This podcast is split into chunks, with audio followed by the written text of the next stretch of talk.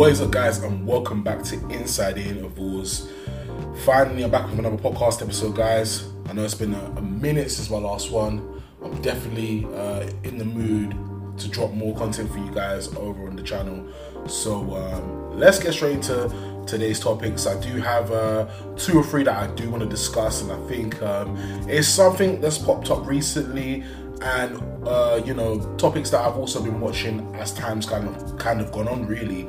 And um, of course again guys you know the NBA is filled with ups and downs excitement joy happiness sadness all that good stuff man. So yeah first things first I want to talk about these two Western Conference teams. Denver Nuggets and the Sacramento Kings. I've got to say wow these guys are these guys are just the top of the West right now. Who would have thought Denver Nuggets and the Sacramento Kings? Now, there was one point where the Sacramento Kings were a pretty a pretty good team in the West. They were consistent. They were a consistent playoff team. They were always in the top four. But as time kind of went on throughout the late 2000s, throughout the 2010s, they had been kind of struggling. You know, they had certain stars, like of course in, in the 90s and early 2000s, such as uh, Chris Webber, Jason Williams, and then of course getting into the late 2000s to the uh, early 10s and more. They had they had Marcus Cousins, Isaiah Thomas, um, all those good guys there. But of course, things have changed. The head office and whatnot has changed. Things are moving in the right direction for this team. So I've got to say that you know, a round of applause for the Sacramento Kings. I definitely think that this team they are ready for um, I think I think they're ready for the playoffs, more or less, and I definitely think I would like to see how far they can go. You know, how how much can they bring to the table into the playoffs? Because as you know, the playoffs is a very it is manny, it is um, dog versus dog world. You know, that's just how it is. The playoffs has always been like that. You could you could be the first seed versus the eighth seed, but you get knocked out by the eighth seed team or any seed that's lower than the top four. So you just have to be very mindful. So I've got to say this. Um, let's look at the, some of the stats that the team has been producing. Uh, they're first in points per game, 22nd in rebounding, fourth in assists per game, and yeah, I've got to say that these these stats show why they are pretty much second in the West and what they're capable of. And of course, their record is 40 to 26. Now, I have seen a few games and I have seen a few highlights of the Kings, and I've got to say that this team is, uh, I wouldn't say is crazy young, but they do have some vets and some guys who are entering their like prime. And I've got to say they are really trying to make that push. They're trying to show that they're not a weaker team in the East, sorry, in the East, in the West anymore, and they have actually shown great strides in what they do. And um, I've got to say that you know they've acquired a Malik Monk. Um, they've acquired Sabonis, and I've got to say those two are good pickups. I see um, a lot of the points and a lot of offenses played through them, but they still have their main guard, De'Aaron Fox, who was an all-star, all-star reserve, and was still putting up numbers. And I've got to say, their team is very built. They seem like they got a decent bench as well, and that's what you want with a team, guys. You don't want you want to have a team that is um, prepared in all in all in all types in all types of ways. You know, just yesterday they beat the Suns, and I've got to say, like the Suns is not an easy team to beat, especially now that they got Kevin Durant. So it just shows what the Kings are doing. Now again, this is the season, but I will say this that you know when it comes to the playoffs, I like to see how much of a run they can make. I don't think they can go to the finals, but I do think they could make second round, maybe conference finals appearances, and I think that it's going to be interesting if they do, because it's been a while since Sacramento have won a championship. They, I think throughout the whole um, franchise, they've only won once, so it's definitely going to be interesting to see what they can do, um, especially when the playoffs comes. As you know, we're already into March, and uh, you know we've only got a few more games until the end of the season. And I've got to say, these are one of the teams. This is a real underdog team, guys. Real underdog team, guys. Um, I've got to definitely say, you know, again, De'Aaron Fox, who is someone who I've watched his career kind of go up and then down, and he was of course kind of struggling with the team being on this young Kings team because the Kings team was pretty young at the time, but now they've got solid players, man. They've got solid guys who are you know, ready to go. They're ready to play, and you know, they're looking forward. I'm sure they're looking forward to the postseason as well. I even see they even picked up a, Matthew Dellavedova, and if you guys remember Matthew Dellavedova, he was um, he was good for the Cavs at one point. wasn't exactly you know starter material, but when Kyrie ran out with that injury, he was there to back up, and he did his job. He did a good job you know I mean, of what he could. Of course, they didn't win in, in, that year of the finals, but he did help the Cavs, you know, just keep some some type of stability there. So it's interesting to see where this team has gone and who they acquired. And again, Sabonis was on the was on the Pacers. I'm surprised the Pacers retraded him away, and, and now look, he's he thriving even more. You know, I think Sabonis is averaging. Let me just quickly get his stats up and look. Yeah, he's averaging 19 points a game, 12 rebounds, seven assists, and again, this is someone you want from a forward slash center, and he is just doing a great job on this team. And you know, I, I definitely can see the future. This is the future of the Sacramento Kings now, because I've, I've found that with the Sacramento Kings, their head office can be quite incompetent. You know, they've they've always made certain trades or silly moves, and things have happened, and I'm just thinking nah, you guys need to start like building properly now. And now they've kind of getting the gist of everything, and of course they are building, building a great foundation of basketball in Sacramento. So, the, so any Kings fans should be proud of this team. And going forward, I hope they can keep the consistency up of just being in the playoffs. And maybe one day we can see a championship. If not, then we will know that there will be a, a consistent force in the postseason. So yeah, moving on to the next topic, we have got the Denver Nuggets. Now the Denver Nuggets, I've got to say this, yeah. This team is a real underdog team, and I will be very, very surprised if they go all the way. I do think they can get to a second and third round uh, playoff position because they've done it before. They've got into the conference finals before. Of course, they lost against the Lakers in the conference finals. But but the thing is with the Denver Nuggets is that they are a team that they don't worry about anybody else but themselves and what they do. And I think, you know, when we look at Denver as a whole, as a city, no one really wants to go there because it's not the lavish lifestyle lifestyle that some people want. Some people want to go to California, like Phoenix, LA, San Francisco, um, New York, wherever the case may be. But now Denver's showing that no, it is Denver's time now. We're here to we're here to ready to rock, ready to play. And Jokic, um, sorry, Nikola Jokic is a big part of that. Definitely a big part of that. But of course, when you look at the team, when they got young guys like um, Michael Porter Jr., vets like Kentavious Caldwell Pope, DeAndre Jordan, um, Reggie Jackson, yeah, and then of course they have um, uh, other players such as like Jamal Murray, who's another star on the team. I definitely think that Jamal Murray and Nikola Jokic are a good combo, and that is the future. That is the future for Denver basketball right there. And I've got to say that you know it is good to see them both thriving, and especially Jamal Murray. He just you know he's been he had his injury. He's coming back. He's showing strides again that he's still here, ready to play. And you know he should, and he's not spoken spoken about much in terms of him being a guard. That you know he's not is he one? Is he one of the best out there now? And, and I think you know that's up for a good debate. You know, definitely feel like he's uh, made a case for himself. He's he's putting himself out there. He's not showing that you know you know, I don't need to be like certain people. I can just do my own thing and play my way and help my team win. And I think that's a good way you to look about it as well. And of course, they have um, Aaron Gordon as well, who's coming off the bench. I think that's been a big help for the team.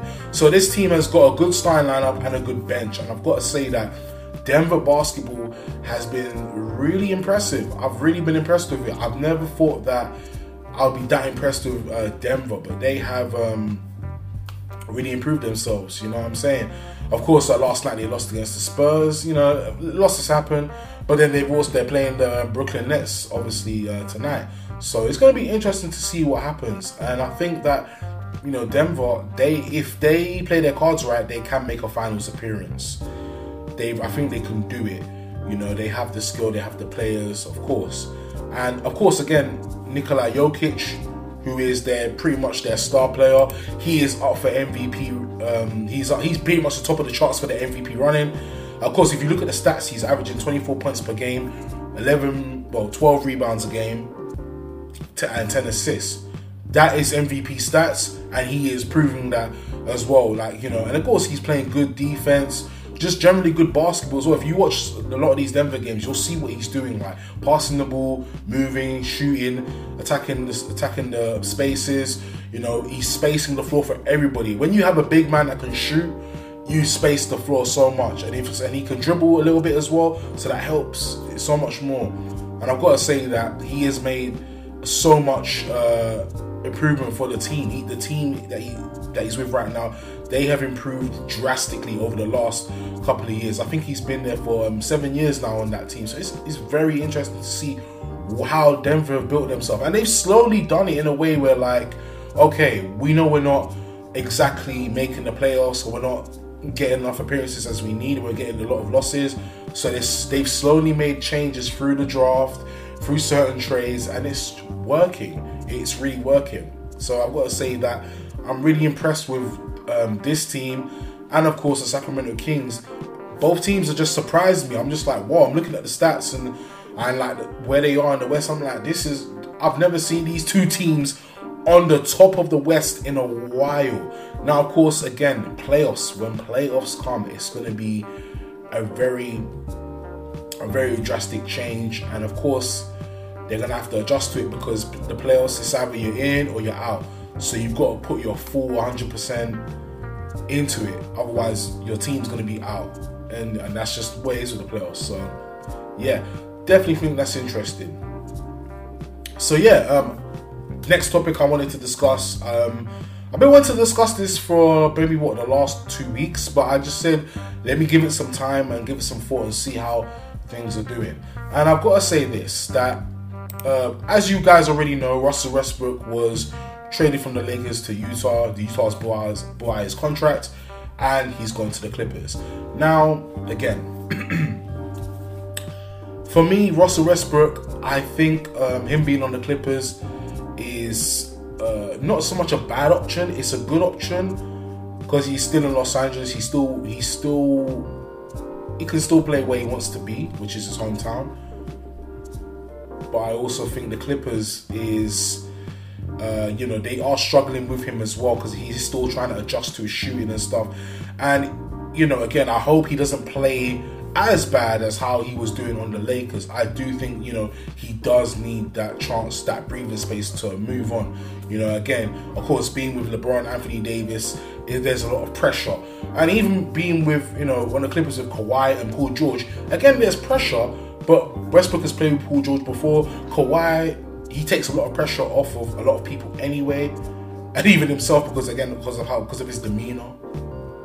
But when you look at like the whole stats and everything like that, you know, you know Westbrook can bring bring his A game. It's just hopefully can he make this team uh, a little bit better, somewhat better. Because right now the um, Clippers are what they are fifth in, in, the West, and that's not a bad spot for them to be in. You know, they're definitely on they're on a little bit of a win streak right now as well. So it is interesting to see that. You know, he is bringing something to the team, and I do hope when the playoffs come, he has a chance to shine and show that this is what you're missing out on Lakers and whatnot. And again, I think me personally, as a Laker fan, I'm actually kind of happy that Russell Westbrook is in a better position because he is a guy that is uh, consistently in the playoffs and deserves that type of uh, spot to be there. I think the Lakers right now, you know, when I looked at the Lakers situation, it wasn't just down to Russell Westbrook being bad or being being the worst player on this team.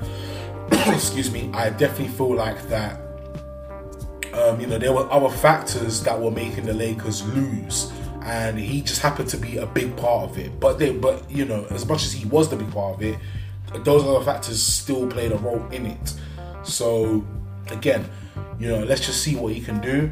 And um, I do feel like with um, Russell Westbrook right now, um, you know, he is averaging some decent stats. You know, 15 points a game, seven assists, five rebounds. Again, it's not the Russell Westbrook we know because you know it's not exactly his stats per se that we want. But again, you know, we have seen strides of him, you know, doing really well. Like when he was playing against um, Sacramento Kings, you know, he had 27 points, Uh, you know, he, he, was doing his thing, and that's the Russell Westbrook we are used to. So hopefully now we can see more of that Westbrook come out a bit more and help Kawhi and Paul George maybe get to where they need to get to, because we know the Clippers have been struggling to find that. Um, excuse me. We know the Clippers have been they've been finding it kind of um, easy to no sorry not easy hard to uh, you know, just just get out of the first round or even get to the conference finals and stuff. It's been it's been a tough road, especially with Kawhi being injured and Paul George was out for some time with his injury and stuff. But now that they're both back, all three of them, it's interesting. It's made a it's made a interesting team to definitely see. Yeah, this team is something that they can actually, you know, if it works, you know, you can see them in the finals. If it doesn't, first round, second round exit. That's just what it is, really. Okay, and as for the last topic, and this topic here is very interesting because I was actually, um, you know, kind of shocked when I heard this kind of news. Um, so, if you guys know already, JJ Redick, again, uh, JJ Redick is a, a, former NBA player, um, and Kendrick Perkins, who's another former NBA player, they are both at odds right now very at odds because, as you guys know, Nikola Jokic, he is the top of the MVP votes. And Kendrick Person, sorry, Kendrick Persons, Kendrick Perkins called out. Kendrick Perkins called out, you know, the MVP MVP voters racist, and obviously, you know, JJ Redick wasn't happy about it. I know both of them had, you know, said certain words and whatnot.